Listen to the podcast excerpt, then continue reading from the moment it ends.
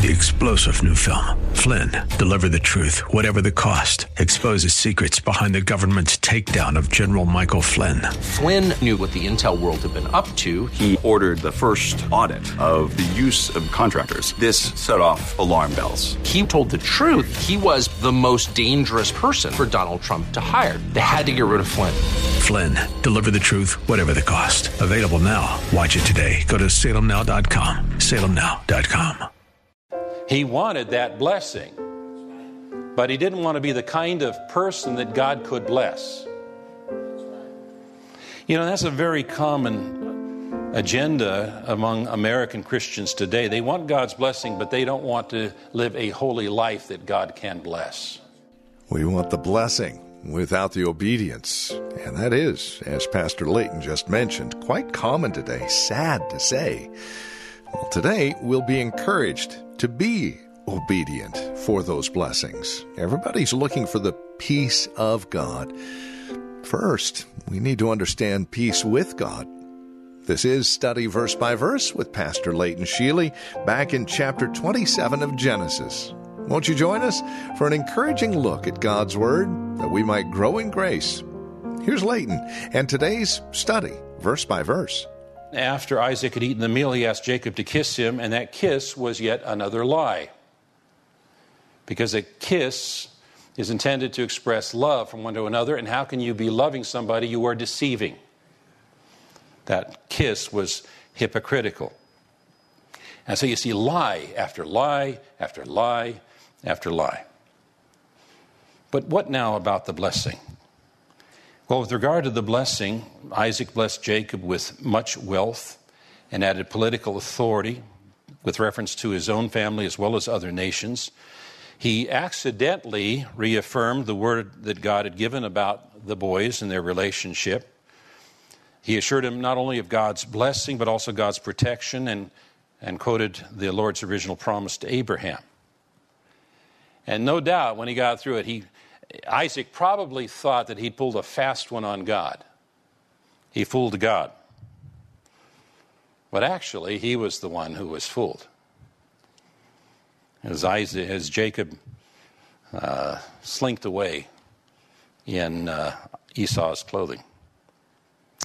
After Isaac finished blessing him, and Jacob had scarcely, note the word scarcely, left his father's presence, his brother Esau came in from hunting. So, what it's describing here is a close call. Uh, Jacob had barely gotten out of the tent when his brother's coming in. And if they had been there at the same time, it would have been really hard to explain what he was doing, dolled up like he was. Well, he too prepared some tasty food and brought it to his father. And then he said to him, My father, sit up and eat some of my game so that you may give me your blessing. His father Isaac asked him, Who are you? Well, I'm your son, he answered, your firstborn, Esau. Isaac trembled violently and said, Who was it then that hunted game and brought it to me? I ate it just before you came, and I blessed him. And indeed, he will be blessed.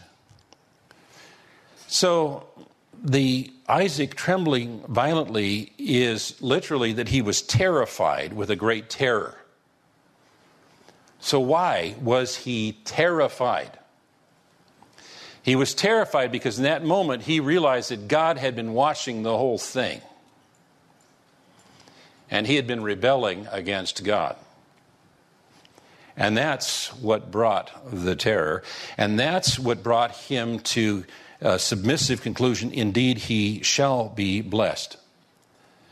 Because that was his way of declaring he had lost this and God had won. And after that, there was nothing that could change his mind that Jacob was the one God had chosen to be blessed. Not even the tears of his beloved Esau could change that. Once the blessing was given, it could not be revoked. When Esau heard his father's words, he burst out with a loud and bitter cry and said to his father, Bless me, me too, my father. But he said, Your brother came deceitfully and took your blessing. Esau said, Isn't he rightly named Jacob? He's deceived me these two times. He took my birthright, and now he's taken my blessing. And then he asked, Haven't you reserved any blessing for me? And Isaac answered Esau, I have made him lord over you and have made all of his relatives his servants. And I have sustained him with grain and new wine. So, what can I possibly do for you, my son? Esau said to his father, Do you have only one blessing, my father? Bless me too, my father. Then Esau wept aloud. This man who had despised his birthright, married two godless women, is now crying for his father to bless him. And of course, it's not his fault, it's his brother's fault. It's always somebody else's fault. We might call it a victim mentality, but he, he's sarcastic about his brother. Takes his name and says, deceiver. That's, that's, that's what my brother is. And it's an accurate characterization of his brother, but uh, ultimately the responsibility for losing remains Esau's.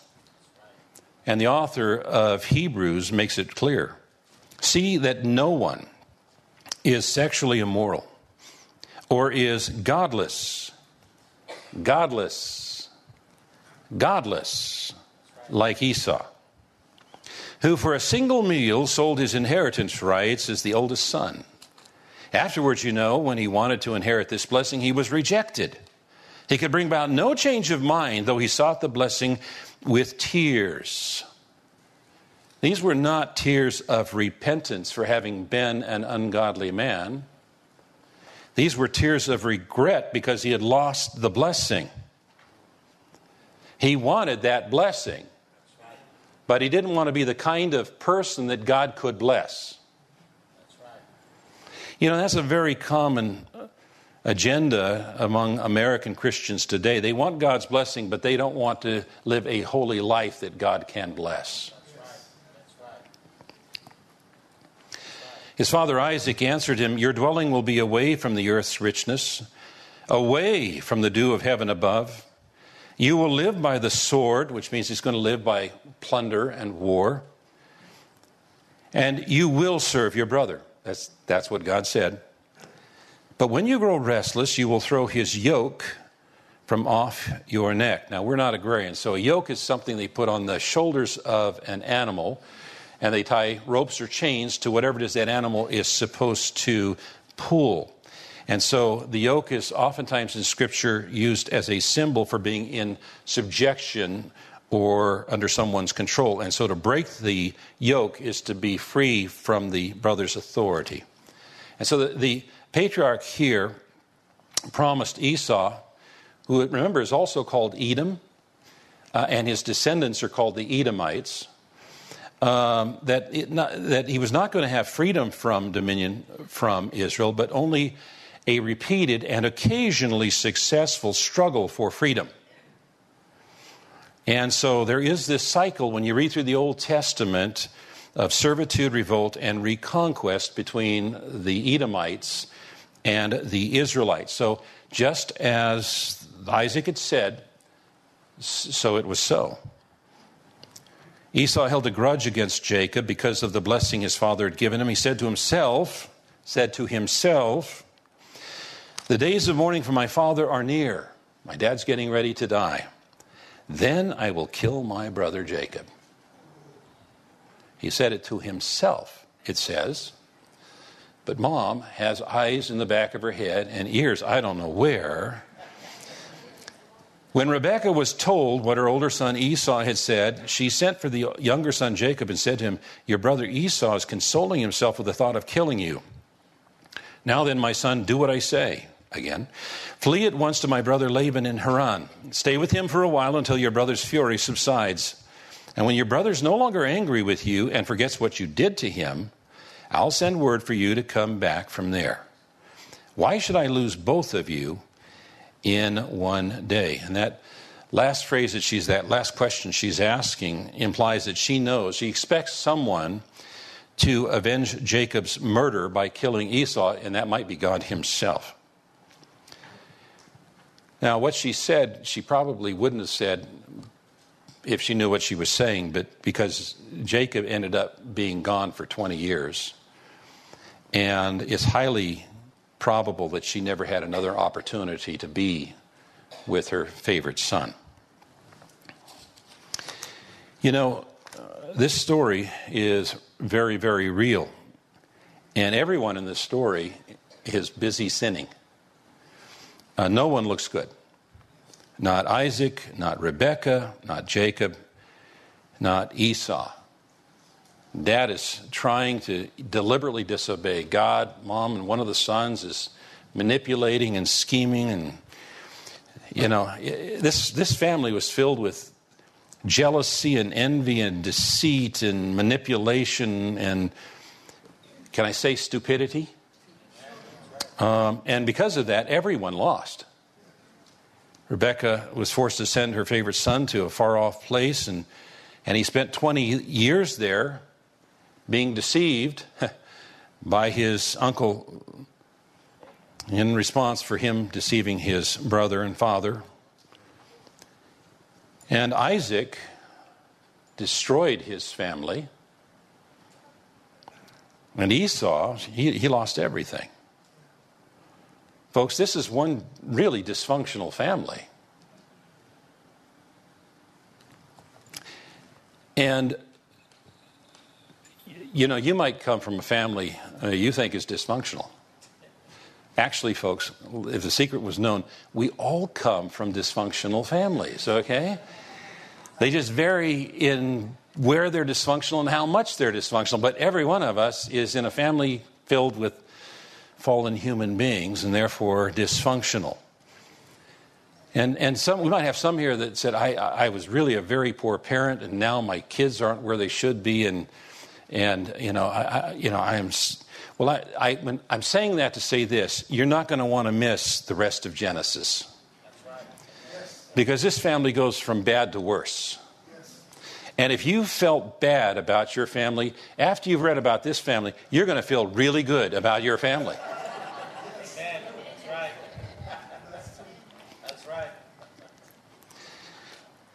So, in spite of everybody's efforts, God's word was true. God's word is never going to be circumnavigated. God is always going to have the last say. And it reminds us that faith is life without scheming. Well, that is our lesson today here on Study Verse by Verse with Pastor Leighton Sheely. Thank you for taking a few moments out of your time to spend time with us here today. We trust it's been beneficial in your walk and relationship with the Lord Jesus Christ. Questions about our broadcast? Maybe you'd like to know more about Church of the Highlands in San Bruno, or review today's broadcast at your convenience. All of that is available on our website, highlands.us. Great place to start if you want to get to know us a bit better. Highlands.us. Tomorrow, back in Genesis. Join us then for study verse by verse with Pastor Leighton Sheely.